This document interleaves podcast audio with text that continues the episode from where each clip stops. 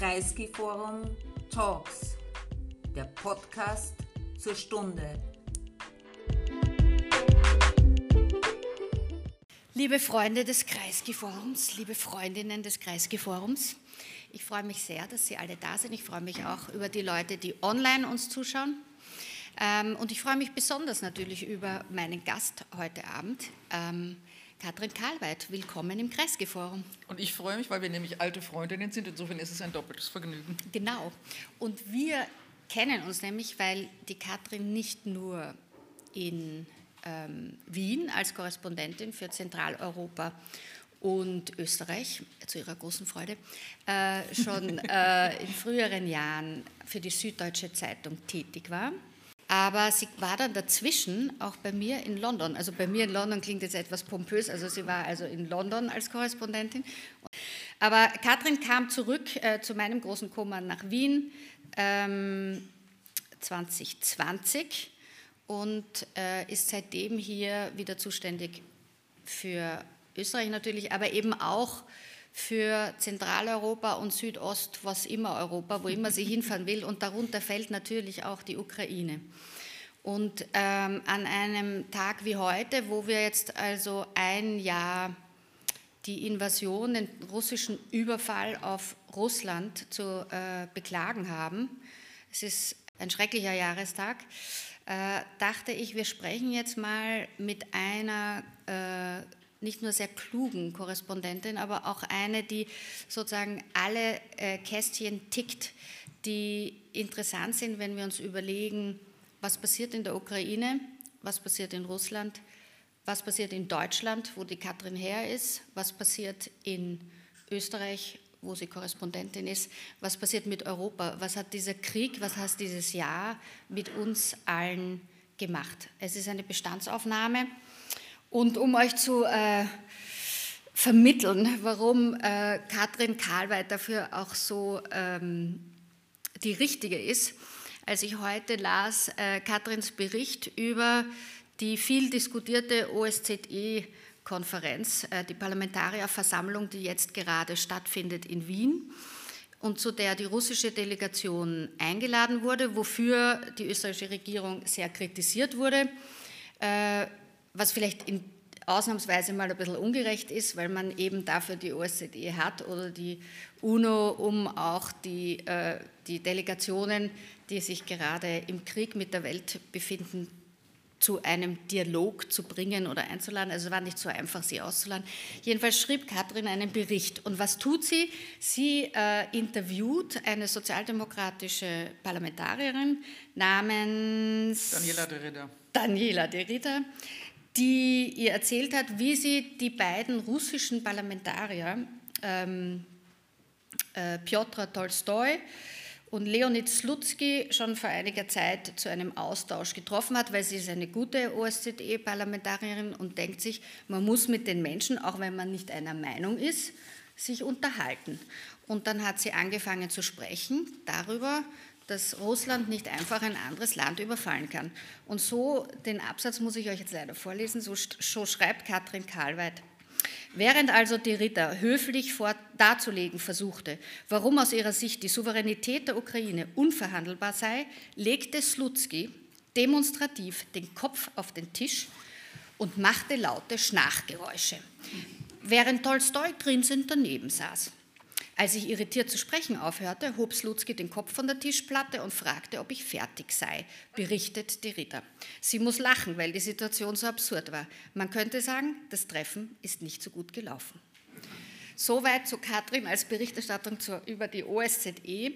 Jetzt wissen wir, die beiden sind da, also die gesamte russische Delegation ist da. Ähm, als der Tolstoi wahrscheinlich als Delegationsleiter zu sprechen angefangen hat, sind erst einmal irgendwie ein Haufen Delegationen aufgestanden und rausgegangen. Die Ukrainer sind nie reingegangen, die sagen, sie setzen sich nicht in den gleichen Saal mit den Repräsentanten einer mörderischen Diktatur, die ihr Land kaputt macht.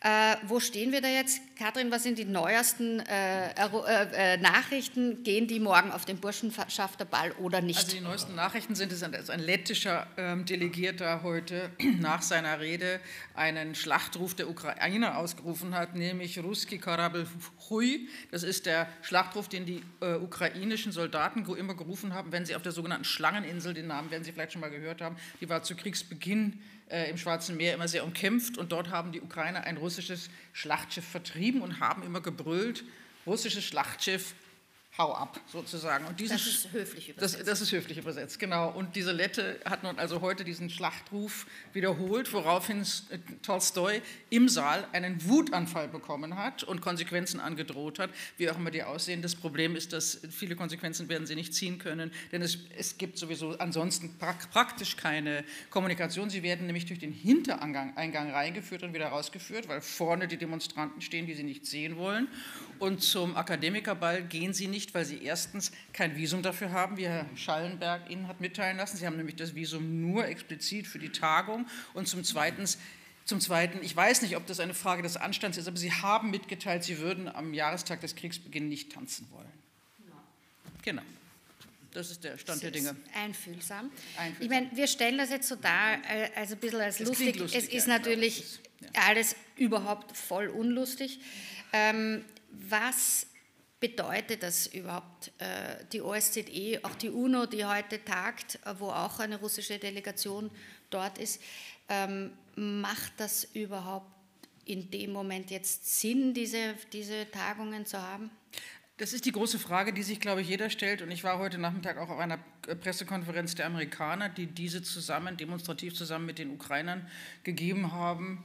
Ähm, und da kam natürlich auch die Frage auf, ist es überhaupt noch sinnvoll, so ein Treffen abzuhalten. Die OSZE ist ja ein Konsensverein, das heißt also eine einzelne Gegenstimme und es gibt keine Beschlüsse mehr. Das ist das Prinzip des Helsinki-Akkords von 1975 und äh, die Ukrainer wurden dann gefragt, äh, soll man die OSZE nicht einfach abschaffen? Und der ukrainische Delegierte sagte verzweifelt, nein, man muss die Russen suspendieren, man muss neue Regeln finden. Und das ist, glaube ich, das, was zurzeit grundsätzlich passiert. Wir diskutieren alle seit einem Jahr, es, die alten Regeln sind abgeschafft. Alles das, womit wir groß geworden, alt geworden sind, äh, gilt nicht mehr. Das, die ganzen Strukturen internation des internationalen Rechts, des, des, diplomatischen Gewohnheitsrechts, der Kommunikation zwischen Staaten, zwischen souveränen Staaten gilt nicht mehr. Und ähm, welche neuen Regeln entstehen, ist die Frage. Die OSZE hat keine. Die, um das konkret zu beantworten, äh, das habe ich heute gelernt, das wusste ich nicht, diskutiert tatsächlich seit dem letzten November an einem neuen Regularium, was wahrscheinlich in Vancouver im Sommer bei der Sommertagung, weil jetzt ist die Wintertagung, beschlossen werden soll, wobei die Russen natürlich mitstimmen dürfen und es wahrscheinlich niederstimmen, aber das ist zumindest die Debatte zurzeit, dass es ein Suspensionsrecht geben soll, was es bisher nicht gibt, also dass die Russen theoretisch ausgeschlossen werden könnten. Aber das ist ein Regelwerk, was in Diskussion ist. Das die gleiche Debatte führen, führen wir natürlich in den UN, die ja schon auch seit vielen Jahren durch diese Vetomächte im Wesentlichen blockiert sind. Und ähm, ich habe vor ein paar Tagen mit einem ukrainischen Philosophen ein Interview gemacht, der der festen Überzeugung ist, dass die UN nicht mehr lange bestehen werden, weil er sagt, im Grunde ist das, was wir den, bei den Vereinten Nationen sehen, symptomatisch für die gesamte Entwicklung nicht nur des letzten Jahres, sondern der letzten 10, 20 Jahre aufgrund des Verhaltens und des Agierens von Putin, weil ein Block aus einer ein Block herausgebrochen wird aus einem Format, was zur Verständigung und für die Kompromisssuche galt. Und das funktioniert schon lange nicht mehr. Und ähm, also äh, Volodymyr Jemolenko, der PEN-Präsident von der Ukraine und ein kluger Philosoph, sagte, äh, die, Sie erwarten zumindest, dass es demnächst eine Art Anti-UN geben werde. Möglicherweise, sozusagen, dann haben wir die Vetomächte Russland, China, wer auch immer äh, dann, der sich dazu gesellt, ähm, Iran und Nordkorea. Es ist keine lustige Truppe, ähm, aber es wäre zumindest, sagen wir mal so, eine so traurige wie realistische Entwicklung. Und auch nicht Aber ganz abwegig, halte ich für möglich. Wäre es dann nicht doch auch vernünftiger, sich zu überlegen, wie man diese, also so wie die OSZE ist halt ein kaltes Kriegsinstrument gewesen. Ja. ja. Wenn man jetzt einen heißen Krieg hat, dann wird nicht die OSZE ausgerechnet die entscheidende äh, äh, Organisation sein, um, um diesen Krieg beenden zu helfen. Aber ist es nicht trotzdem sinnvoll, eben diese multilateralen Organisationen zu haben, auch wenn sie teilweise vielleicht äh, reformiert werden müssten, könnten und sollten? Ich, es ist eine, ich glaube, niemand in diesem Raum wünscht sich, dass das anders wäre. Natürlich äh, sind solche multilateralen äh, Organisationen das Sinnvollste. Man hat das ja bei, bei, seit dem Völkerbund gesehen. Ich meine, das war die vielleicht klügste Erfindung des letzten Jahrhunderts. Äh, das Problem ist nur auch, wenn man sich, ähm, ich habe deshalb zum Beispiel Russisch studiert, äh, weil ich im Grunde sozialisiert wurde in meiner also frühen, frühen Kindheit, Jugend mit diesem Helsinki-Prozess. Das, das, damals äh, habe ich verstanden, wie Abrüstung funktionieren kann und wie Gesprächsformate funktionieren können, wenn beide Seiten ein nicht überbordendes, aber moderates Eigeninteresse daran haben. Deshalb hat der Helsinki-Akkor ja funktioniert damals, weil auch die osteuropäischen Staaten bis hin zu Russland aufgrund ihrer wirtschaftlichen Lage, aufgrund der Weltenlage, aufgrund des Personals, aufgrund des Drucks auch der Osteuropäer ähm, sich bereit erklärt haben zu einem Menschenrechtsdialog, der letztlich zu einem schwierigen, aber doch immerhin zu einem Regelwerk führt. Sie erinnern wir uns alle, das war 1975, daraus entstand die USCD. Das war eine, vielleicht eine historische Lücke in der in den, in den, tektonischen Verschiebungen der Zeit, meines Erachtens, zwischen der Spätphase des Kalten Krieges, die damals schon zu Ende war, obwohl er offiziell 89 endete, aber im Grunde mit, dieser, mit diesen Verhandlungen, mit in den 70er Jahren eigentlich schon geendet hatte, und der Jetztzeit. Und das Problem im Vergleich zu jetzt und damals ist, dass es diese moderate, gezwungene, unter Druck entstandene, auch aus unter ökonomischem Druck entstandene Gesprächsbereitschaft nicht gibt. Und insofern ähm, ist das extrem deprimierend. Ich habe keine Antwort darauf, niemand hat sie. Wir, wir haben vorhin schon drüber, kurz darüber gesprochen, was passiert jetzt? Alle rätseln darüber, wann endet dieser Krieg, wie endet dieser Krieg, mit welchen Gesprächen endet dieser Krieg. Ich habe darauf keine Antwort. Ich fürchte nur, alles das, was wir uns wünschen, eben, dass diese Gesprächsformate funktionieren, ist zurzeit eine, eine Utopie, weil eine Seite sie schlicht nicht will, obwohl sie sie natürlich braucht. Ja. Wenn wir uns anschauen, was dieser Krieg dieses eine Jahr mit den verschiedenen Gesellschaften gemacht hat, der größte, äh, äh, die größte Veränderung ist natürlich für die Ukrainer. Also 9 Millionen, 11 Millionen intern, extern auf der Flucht. 17 insgesamt. Ja. 17 mit 17 den insgesamt, ja. Also, also ein Drittel der Bevölkerung ist auf der Flucht, entweder intern im Land oder, oder außerhalb. Ja. Was grundsätzlich natürlich eine, eine Katastrophe ist, ähm, politisch ist allerdings etwas passiert, das niemand von uns so voraussehen konnte. Eine große Solidarisierung innerhalb des Landes mit der eigenen Nation äh, und mit der Regierung mit Volodymyr Zelensky, der dort geblieben ist und, und begonnen hat, einen geradezu für mich unfassbar effektiven äh, äh, Kampf mit den, mittels Medien ähm, gegen die russischen Aggressoren zu führen. Was bedeutet das, diese, diese Nationswerdung, diese jetzt sich so richtig manifestierende Nationswerdung für die Ukraine selber. Das ist eine proeuropäische, dem Westen zugewandte, gleichzeitig natürlich auch ein neuer Nationalismus, von dem man nicht genau weiß, ob man den nachher einfangen muss oder ob das okay ist. Was ist deine Analyse? Also ich bin ja seit zehn Jahren in der Ukraine regelmäßig und war auf dem Maidan und war im Donbass und ich halte die ganze Debatte über diese ähm, äh, neue Identitätsfindung oder die neue Nationenbildung der Ukraine für tatsächlich falsch, weil die gab es nämlich schon immer. Es ist nur eine, nach, eine nachgeholte Anerkenntnis in meiner Wahrnehmung, dass der Staat auch was kann. Also die Nation als solche, die Identität existierte als ukrainische äh, Identität im Grunde schon seit der äh, Unabhängigkeit 91. Damals haben über 90 Prozent oder um die 90 Prozent für diese Unabhängigkeit gestimmt. Sie, sie hat sich manifestiert 2004 im, äh, in der Orangenrevolution, sie hat sich manifestiert spätestens nochmal auf dem Maidan und in diesen ganzen 20, 30 Jahren hat sich eine Ukraine entwickelt, die wir immer mit dieser westlichen Lässigkeit als im Wesentlichen korrupt und äh, so ein bisschen, ein paar liefen auch ein paar Faschisten rum äh, und die Bandera-Anhänger und im Grunde haben wir das alles so, wir haben uns nie wirklich die Mühe gemacht, uns damit zu befassen und hinzuschauen. Während ähm, in Wirklichkeit in dieser Zeit eine sehr junge, sehr dynamische Nation sich aufgemacht hat, ähm, zu lernen, nachzuholen. Also alles das, was postsowjetisch war, ähm, zumindest auf der gesellschaftlichen Ebene, und da muss man differenzieren, deshalb sage ich, die nachgeholte Nation bilden auf der gesellschaftlichen Ebene vorwegzunehmen. Deshalb haben diese Aufstände so gut funktioniert, weil es diese Zivilgesellschaft gibt, weil da weil Millionen von englisch sprechenden, gut ausgebildeten, teilweise im Westen ausgebildeten ähm, Leuten unterwegs waren, die genau wissen, wie man einen Computer bedient und wie man digital arbeitet und wie man zoomt und wie man äh, Startups macht. Äh, deshalb funktioniert das auch jetzt so gut. Deshalb ist diese Aktion äh, überlebensfähig, weil sie sich selber organisieren kann.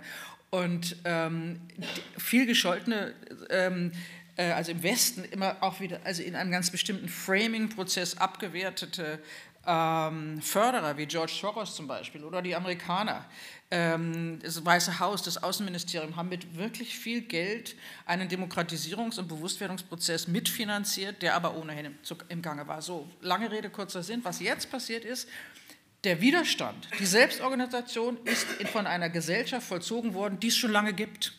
Die hat nur nie an den Staat geglaubt, weil sie immer gedacht hat, der Staat sind wir, so wie die DDRler äh, 89 gesagt haben, das, das Volk sind wir. Wir sind das Volk, wir sind der Staat. Jetzt sagen die Ukrainer, Zelensky ist, wir haben ihn nicht gewählt. Die meisten die meiner Freunde, bekannten Gesprächspartner haben ihn nicht gewählt. Sagen auch, wer weiß, was, ob der hinterher unser Präsident bleibt. Vielleicht gibt es einen Churchill-Moment, der wurde ja auch nach dem Krieg bekanntlich abgewählt. Aber jetzt ist er der Beste und der stellt einen Staat dar, wie wir ihn mögen. Mit dem Staat können wir uns identifizieren. Und es ist nicht mehr der Staat der, der, der, käuflichen Parteien und der Oligarchen, den die ja sowieso alle nie akzeptiert haben, anders als in Russland. Und das ist der grundlegende Unterschied. Die iranische Zivilgesellschaft hatte sich längst von dieser Form der käuflichen Politik verabschiedet. Es war wie eine Art Fremdkörper, wie ein Implantat. Und insofern hat dieser Krieg bei aller Brutalität auch eine, weiß ich nicht, eine etwas bloßgelegt, was vielleicht gesundet. Ich meine, die, dass du sagst, die hatten sich schon losgelöst von den korrupten Strukturen. Also da bin ich ein bisschen skeptisch, wenn wir wissen, wie wahnsinnig korrupt das ukrainische politische System, ja, wirtschaftliche genau, System, System genau. also schon mhm. ähm, war. Äh, und ich, ich denke mir immer, mit welcher mit welchem Aufwand der Zelensky jeden Tag in der Früh, wenn ja. er anfängt zu arbeiten, schauen muss, dass alle Beeinflussungsversuche aus Russland und Schmierversuche ja. und Bestechungsversuche gegen sämtliche Leute in, in jeder Parlamentssitz, ja, jeder, jedes Ministerium, jeder kleine Einkauf von irgendwas, von also wenn wir denken, wie das gelaufen ist äh, in demokratischen Staaten, die nicht im Krieg sind, während der Covid-Pandemie, wenn man versucht hat, möglichst schnell Masken zu organisieren und dann Listen gemacht hat mit Firmen, wo dann die befreundeten, äh, die, die Freunde der Minister der jeweiligen schneller zum Zug gekommen sind. Also in Großbritannien war das natürlich sofort der Fall. Ähm, so, sowas aber zu, mit einer böswilligen Potenz ausgestattet, weil Putin und seine Gang natürlich ein großes Interesse daran haben, Zelensky als korrupten, als, als Marionette von irgendwelchen Oligarchen bis hin zu den Amerikanern natürlich darzustellen. Das ist, können wir überhaupt glauben, dass der das schafft, der arme Mensch, unter diesen Umständen, mitten im Krieg auch noch ein nicht korruptes System. Das habe ich nicht gesagt, das, aber das ist ein Missverständnis. Ich glaube, ich, die, die, also diese, diese korrupten Strukturen werden ob sie von, von den Russen mit beeinflusst gekauft sind oder nicht, natürlich weiter bestehen, weil die Behauptung der Ukrainer in ihrer ganzen Euphorie, dass jetzt sozusagen in diesem Krieg aufgrund der nationalen, neuen, neuen nationalen Einheit auch niemand mehr korrupt ist, ist natürlich ein eine Chimäre, ist ja klar. Das Problem ist nur, dass, oder nein, das Erfreuliche ist, dass jenseits dieser Strukturen, die ihre Probleme haben und haben werden, ungeachtet aller Deoligarchisierungsgesetze und aller Sanktionen, es gibt ja auch Sanktionen im Land gegen einzelne Oligarchen, ähm, ungeachtet all dieser Prozesse, die teilweise auch vom Westen mit äh, forciert werden, gibt es eben eine, eine Gesellschaft von, von Staatsbürgern, die sagt, macht ihr mal, wir machen auch und wir machen was anderes. Und wie viele NGOs sich gegründet haben, wie viele Hilfsorganisationen, wie viele Leute ähm, ihren Job aufgegeben haben und äh, Drohnen, Unterhosen oder keine Ahnung, ähm, äh, Thermowäsche besorgen, wie viele Leute kochen für die Nachbarn, ähm, das ist äh, erstaunlich. Es ist wahrscheinlich auch ein Unterschied zu dem, zumindest wie wir es wahrnehmen, was in Russland passiert. Ja. Also äh, es gibt natürlich viele Leute, die auch dort der Propaganda glauben, dass sie die Ukraine tatsächlich gerade denazifizieren, dass die russische Armee dort ähm, einen, einen guten Job macht. Ich weiß nicht, aber so im Groben spüren wir ähm, auch mit dem limitierten Zugang, den wir jetzt haben, äh, dass diese inszenierten Fernsehreden äh, zu, an die Nation von Putin jetzt am Dienstag zum Beispiel, die Feierlichkeiten äh, etwas Zwanghaftes haben und längst nicht diese aus sich herauskommende, auch äh, das Zusammenstehen der Nation nicht wirklich so funktioniert, wie wir das bei den Ukrainern sehen. Ähm, was bedeutet das aber? Also sehen wir diese faschistoide äh, äh, russische Staats, also auch Vereisung irgendwie, ähm, führt ja auch nicht dazu, dass es dort Chancen gibt, dass es einen Volksaufstand gegen Putin gibt, dass es einen Volksaufstand gegen das Regime gibt. Wir haben auch noch nicht wirklich Anzeichen dafür, dass es eine interne Meuterei gegen ihn gibt, weil der Krieg so schlecht läuft, dass sich die, die sich jetzt Sorgen machen, dass ihre ganzen geklauten Milliarden äh, flöten gehen, sich gegen ihn verschwören würden und ihn versuchen abzulösen, ohne selber die Macht zu verlieren. Oder denkst du, dass dass wir da auch einen falschen Blick drauf haben und viel mehr los ist, was wir gar nicht wissen. Also du kennst Russland besser als ich. Ich war das letzte Mal vor ein paar Jahren da. Ich habe da vor vielen Jahren studiert, aber mein Hauptaugenmerk ist auf Osteuropa. Also ich gehöre, wenn man so will, sozusagen auf die andere Seite. Äh, und das ist ja zunehmend eine andere Seite, sowohl journalistisch als auch politisch, als auch von, von, den, von der Ernährung her. Ähm, und was ich immer wieder höre und sehe und lese, ähm, und ich lese und sehe, wie wir alle, glaube ich, seit einem Jahr so viel, dass einem manchmal übel wird, ähm, dann finde ich immer wieder faszinierend, mit welcher unglaublichen, also für uns Brutalität und mit welchem Zynismus und mit welcher, mit welcher schwerenden Wut die Propaganda dort äh, bis in den letzten Winkel des, äh, dieses riesigen Reiches getragen wird. Ich glaube, das nehmen wir gar nicht zur Kenntnis. Ich glaube, wir haben gar keine Vorstellung davon, mit Verlaub, wie schlimm es wirklich ist. Denn wenn man russisches Fernsehen guckt, dann sieht man, diese ganzen Mordfantasien, die Leute, die, rum, die, die auf, im Fernseher sitzen und die meisten Leute in Russland haben kein VPN, die gucken nicht Zoom oder schauen nicht per Internet äh, äh BBC, sondern die sind angewiesen auf eine Medienmaschine, die ihnen im Wesentlichen ein Bild ähm, vermittelt. Und die sehen Menschen, die im Fernsehen sitzen und sagen, man muss die ukrainischen Kinder an den Füßen nehmen und gegen die Wände,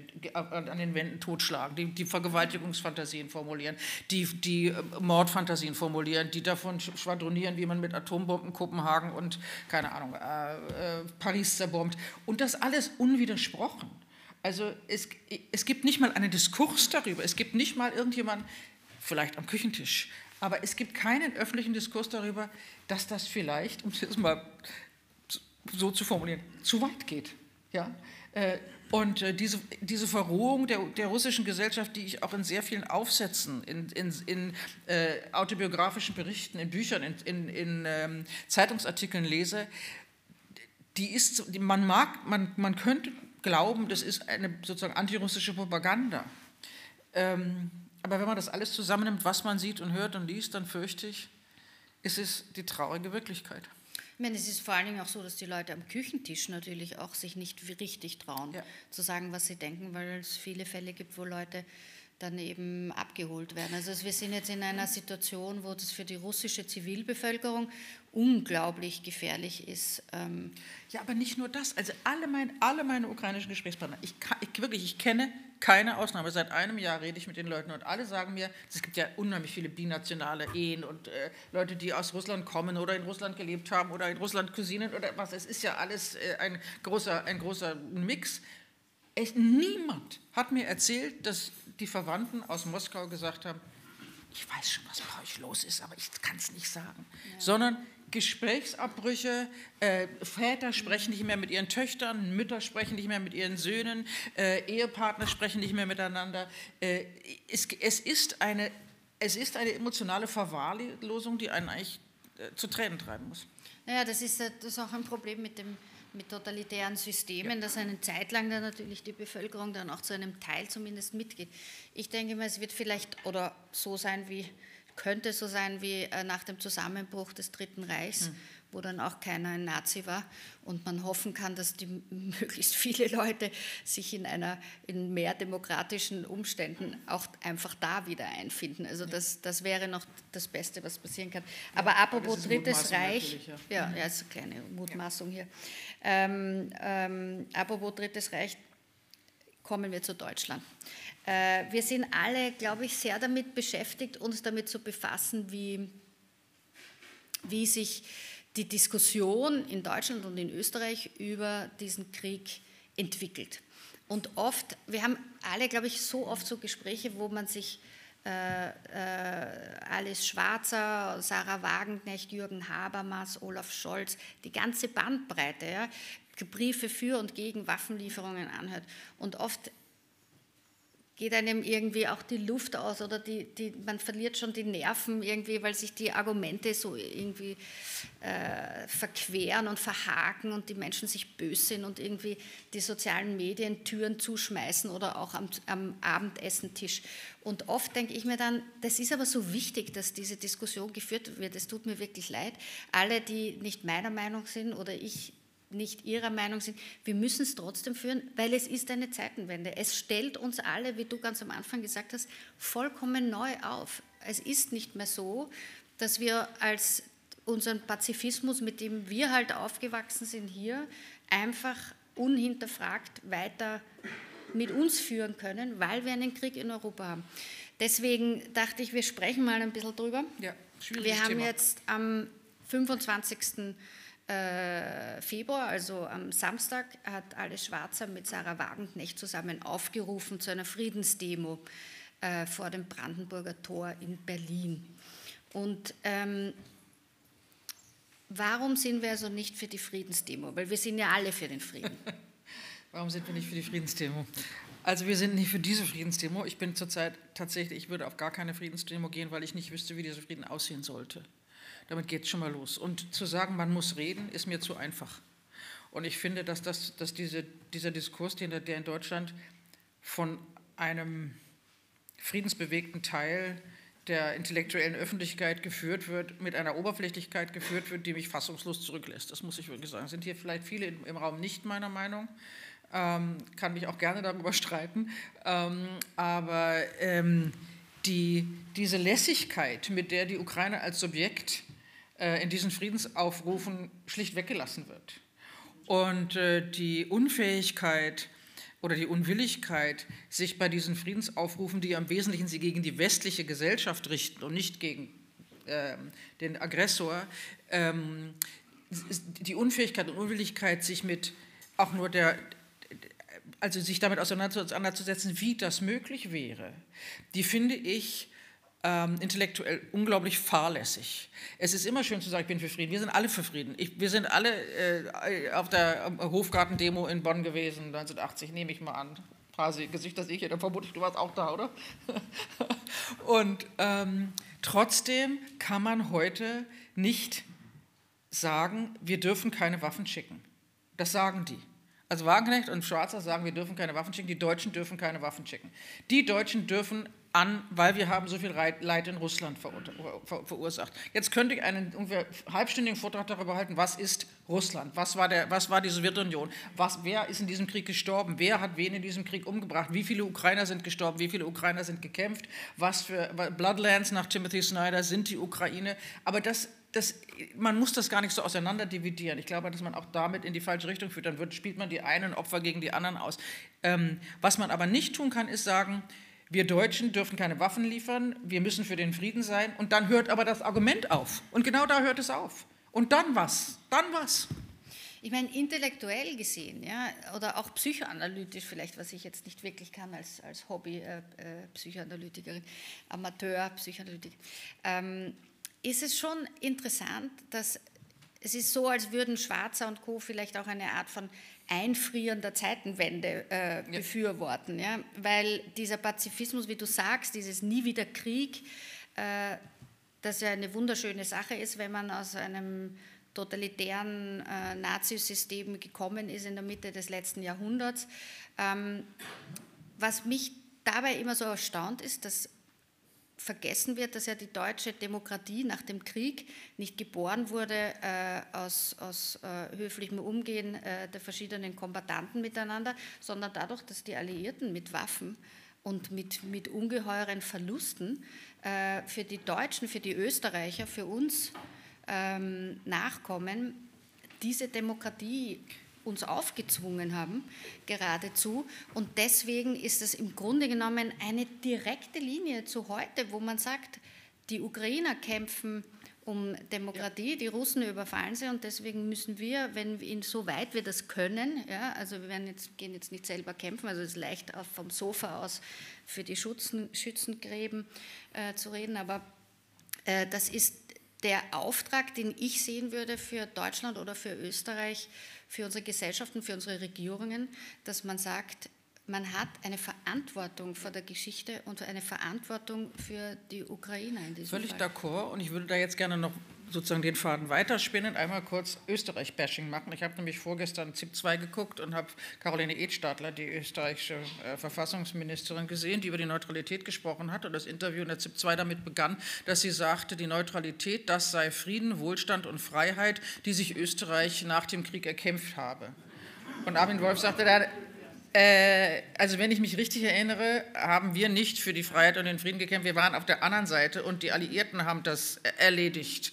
Frau Edstadler war an diesem Punkt nicht besonders gesprächsbereit. Äh, was sie betrieben hat, war 20 Minuten Geschichtsklitterung. Nichts anderes war das. Und es hat mich tatsächlich wirklich fassungslos zurückgelassen. Und das ist der Vorwurf, den ich auch Alice Schwarzer und äh, Sarah Wagenknecht unter anderem mache, von denen ich ähm, glaube, dass sie im Grunde einer Zeit hinterher trauern, die nicht zurückholbar ist. Und genau das, was du sagst, ist der springende Punkt. Die Zeitenwende, das ist so eine Formel. Ich, ich habe immer ein Problem mit Formeln. Äh, irgendwelche Spin-Doktoren sagen dann, wir nennen das jetzt Zeitenwende und dann geht Scholz raus und redet von der Zeitenwende.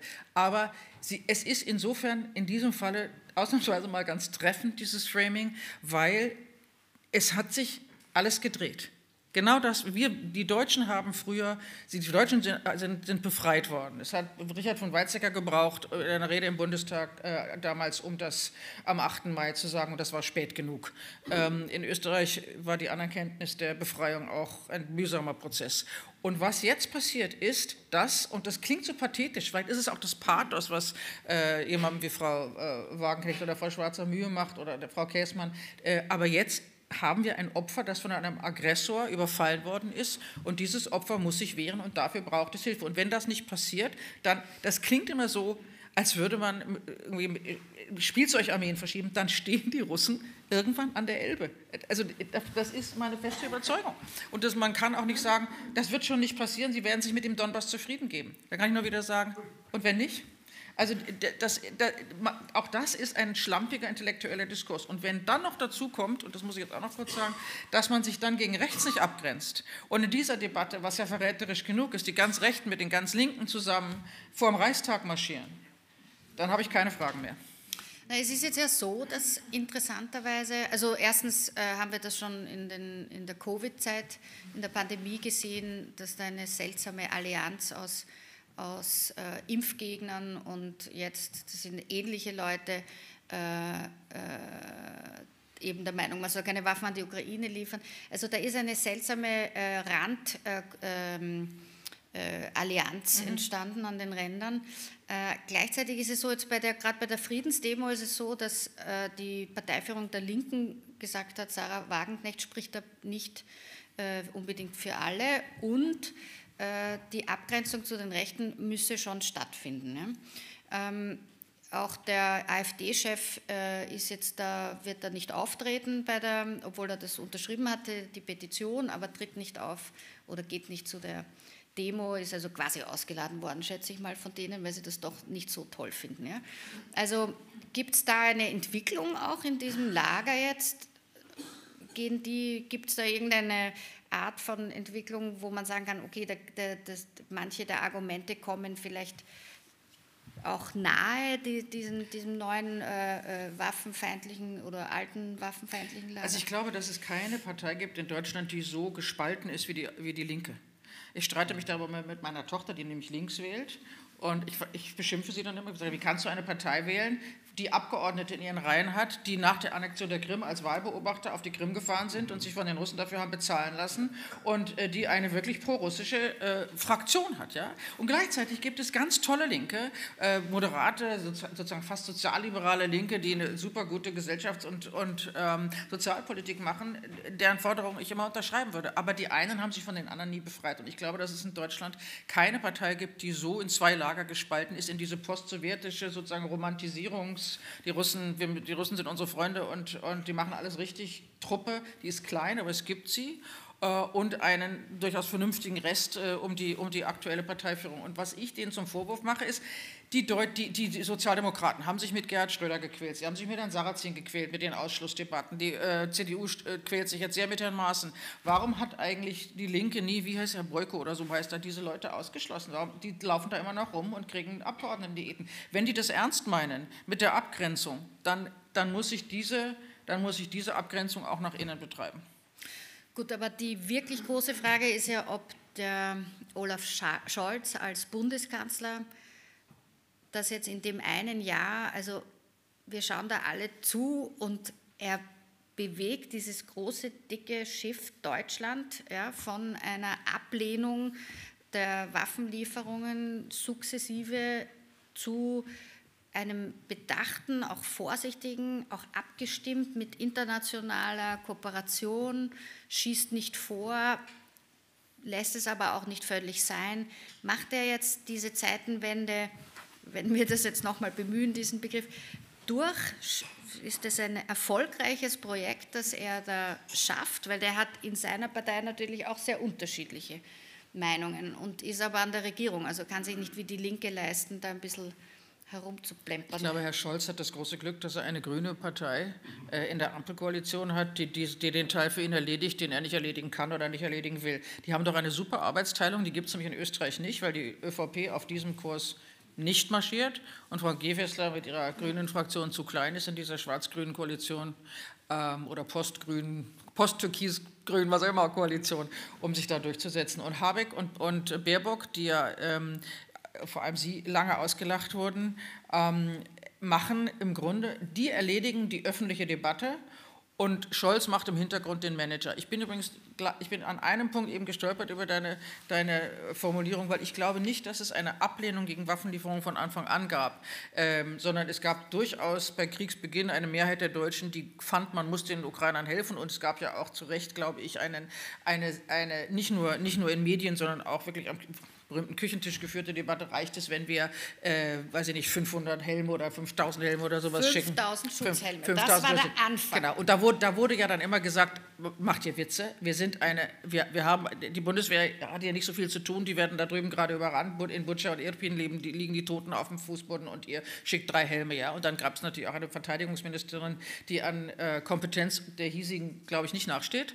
Ähm, und ähm, und Scholz, der ja sowieso sich nicht gerne committet, hat mit zwei großen Reden, der Zeitenwenderede und dann nochmal vor drei Monaten, wo er gesagt hat, also wir müssen jetzt nochmal all in gehen, ähm, die Merkpunkte gesetzt und Habeck und äh, Baerbock haben das vorangetrieben. Und die FDP hat sie, das muss man sagen, an diesem Punkt, anders als in vielen anderen Streitpunkten, nicht behindert.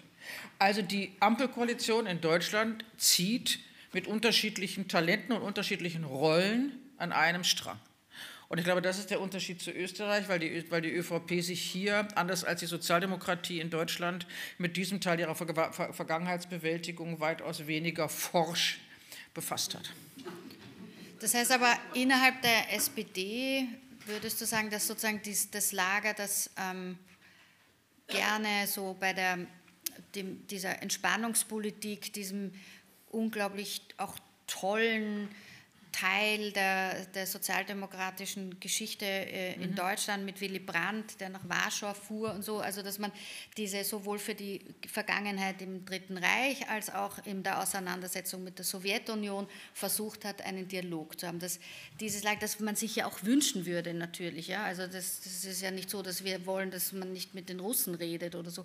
Aber dass sich da jetzt doch auch das Bewusstsein innerhalb der Sozialdemokratie in Deutschland so weit verändert hat, dass er er die Mehrheit in der Partei mitnimmt, wenn er sagt, wir schicken doch Die Mehrheit die in der Partei ist nicht die Mehrheit in der Bevölkerung. Ne? Da muss man aufpassen, glaube ich. Und die Mehrheit in der Partei ist auch nicht die Mehrheit in der Fraktion oder in den Landesverbänden. Also es gibt sicher Landesverbände, wo diese, wo diese äh, Vergangenheitsbewältigung, von der ich eben sprach, nicht stattfindet und wo im Grunde weiter ein Selbstbetrug stattfindet. Also Brandenburg, Frau, Frau Schwesig, die mit einer sogenannten Umweltstiftung die Nord Stream 2 äh, hat bauen lassen, das, da gibt es einen Untersuchungsausschuss, da hört man überraschend wenig. Und Frau Schwesig ist immer noch im Amt was ich erstaunlich genug finde. Und ich mhm. habe ähm, gerade vor zwei Tagen mit, einer, mit eben jener da, Frau de Ritter, die du am Anfang zitiert hast, die äh, Bundestagsabgeordnete ist und hier bei der OSZE die Ostbeauftragte, die erzählte mir, dass Steinmeier, als er noch Außenminister war in der Fraktion 2014, 15, keine einzige Fraktionssitzung habe vorbeigehen lassen, ohne auf die Krim anzusprechen. Also der Steinmeier, der mit Schröder zusammen äh, äh, immer die Nord Stream 2 trotzdem verfolgt hat. Also da gab es immer schon sozusagen zwei Seelen in dieser sozialdemokratischen Brust. Und ich bin sicher, dass die meisten Sozialdemokraten, also die Partei, genauso übrigens wie ein Großteil der Deutschen immer noch findet, dass Wandel durch Annäherung äh, unter Brandt das richtige Konzept war. Ich habe gerade vorhin da die ganzen schönen Willy Brandt-Fotos gesehen, da wird man aber ganz nostalgisch, weil das war eine großartige Zeit, aber es war eben auch die Zeit für diese Zeit. Ähm, und die Auseinandersetzung, die die Sozialdemokratie jetzt führt, hat sie zu einem Teil öffentlich geführt, und das finde ich immerhin anerkennenswert, nämlich Nord Stream 2 war ein Fehler. Ähm, diese, sozusagen die, der Glaube, dass wirtschaftliche Interdependenzen friedensstiftend sind, war ein Fehler. Das immerhin wird ja gesagt. Ähm, und jetzt ist die Frage, was ist der nächste Schritt? Muss man eine Pause machen? Nehmen, fangen wir damit wieder an, wenn ein anderer als ein Diktator in Russland hockt? Ist dieses Konzept verfehlt, weil es mit Putin nicht funktioniert hat? Ähm, die Frage kann man, glaube ich, nicht endgültig beantworten, aber die einzige Antwort, die ja überall auf der Welt zurzeit äh, äh, gegeben wird, ist, und die ist ja unabhängig von allen politischen Entwicklungen immer richtig, ähm, äh, Handelswege verkürzen, äh, Unabhängigkeit in der Produktion herstellen, ähm, sozusagen Abhängigkeiten von China oder von, von langen, langen äh, Schiffwegen etc. Reduzieren und ähm, versuchen, auf eigenen Beinen dazustehen, wo es um Kernaufgaben von Staat und Wirtschaft geht. So, das kann eh nie schaden, und sei es aus umweltpolitischen Gründen. Also ich glaube, es gibt sozusagen unterschiedliche Aspekte dieser ganzen Debatte, die wirtschaftliche Debatte, die philosophisch-historische Debatte und ähm, die Frage, hätten wir, hätten wir früher draufkommen können, die ist, welche Schuld haben wir auf uns geladen und die ist dann fast schon theologisch. Hm, stimmt.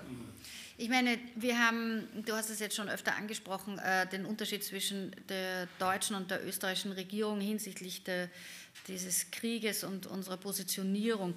Ähm, jetzt ist natürlich ein Unterschied schon auch, dass äh, Österreich eben ein militärisch neutrales Land ist. Ja. Ähm, diese Diskussion ist auch unglaublich schwierig zu führen, weil wir natürlich auch in unserer österreichischen Identität mit der Neutralität aufgewachsen sind und das auch als eine, eine, das positiv besetzt war lange Zeit. Äh, die Frage ist, ob man jetzt sagen würde, äh,